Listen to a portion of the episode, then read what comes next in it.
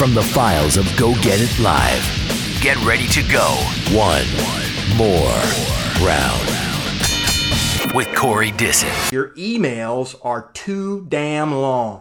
You do not need to include in your emails your laundry list of every credit you've ever recorded. Stick with your biggest credit. If you're Jeff Bell, Jeff, I want you saying, I'm the voice of Ford trucks. You might be saying to yourself, I don't have a top tier credit like that. Well, what do I say? What I would tell you is, is mention what the type or the style of read that you are best at. Instead of trying to come up with credits, just say I'm either a good hard sell voice, I'm a good uh, everyman voice, I'm a good whispery female, Demi Moore, whatever. Give yourself one thing to identify yourself with.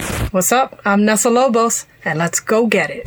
Your subject lines stink. They're awful. I want something original. As soon as I see, or another production company or ad agency guy or media producer sees, need a new voice, demo submission for your roster, that email's being skipped or deleted because they see it all the time. Do something original. Give folks an incentive. Create a little curiosity for them to open up that email. Do something a little left to center. Here's a few tips I can give you you can try. Is in the subject line, use did you get this? question mark. It's a little nebulous and you're going to hopefully get that person that thinks that they missed something and minimally, even if they have no interest in your service, they're going to respond to your email and they say, "Yes, I got it, not interested." Or you can say, "Help."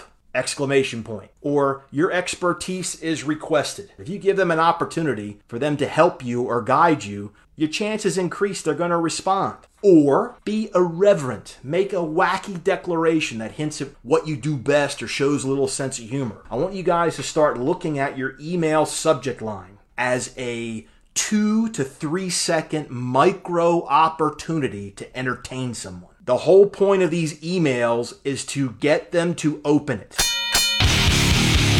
This is one more round with Corey Disson. Remove the delivery options out of your initial email or two. They're irrelevant. You do not need to include Source Connect, IPDTL, ISDN, carrier pigeon, smoke signal, whatever. You don't need to list all those.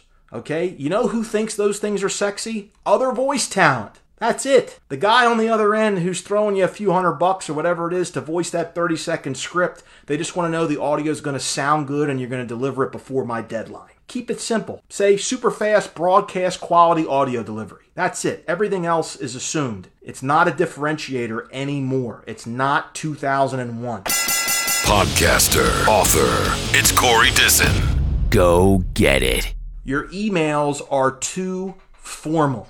You're not composing a term paper for your 10th grade civics class. Lose the Mr., lose the Mrs., lose the to whom it may concern, remove the sincerely or the yours truly at the end. You're not writing that formal form letter anymore that you learned in grade school. It's an email. Make it casual, make it conversational. You just went one more round with Corey Disson, produced by Ed Bishop.